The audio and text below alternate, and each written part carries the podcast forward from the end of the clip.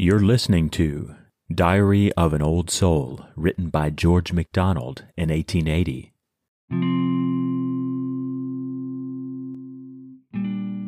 Thou art the truth, the life.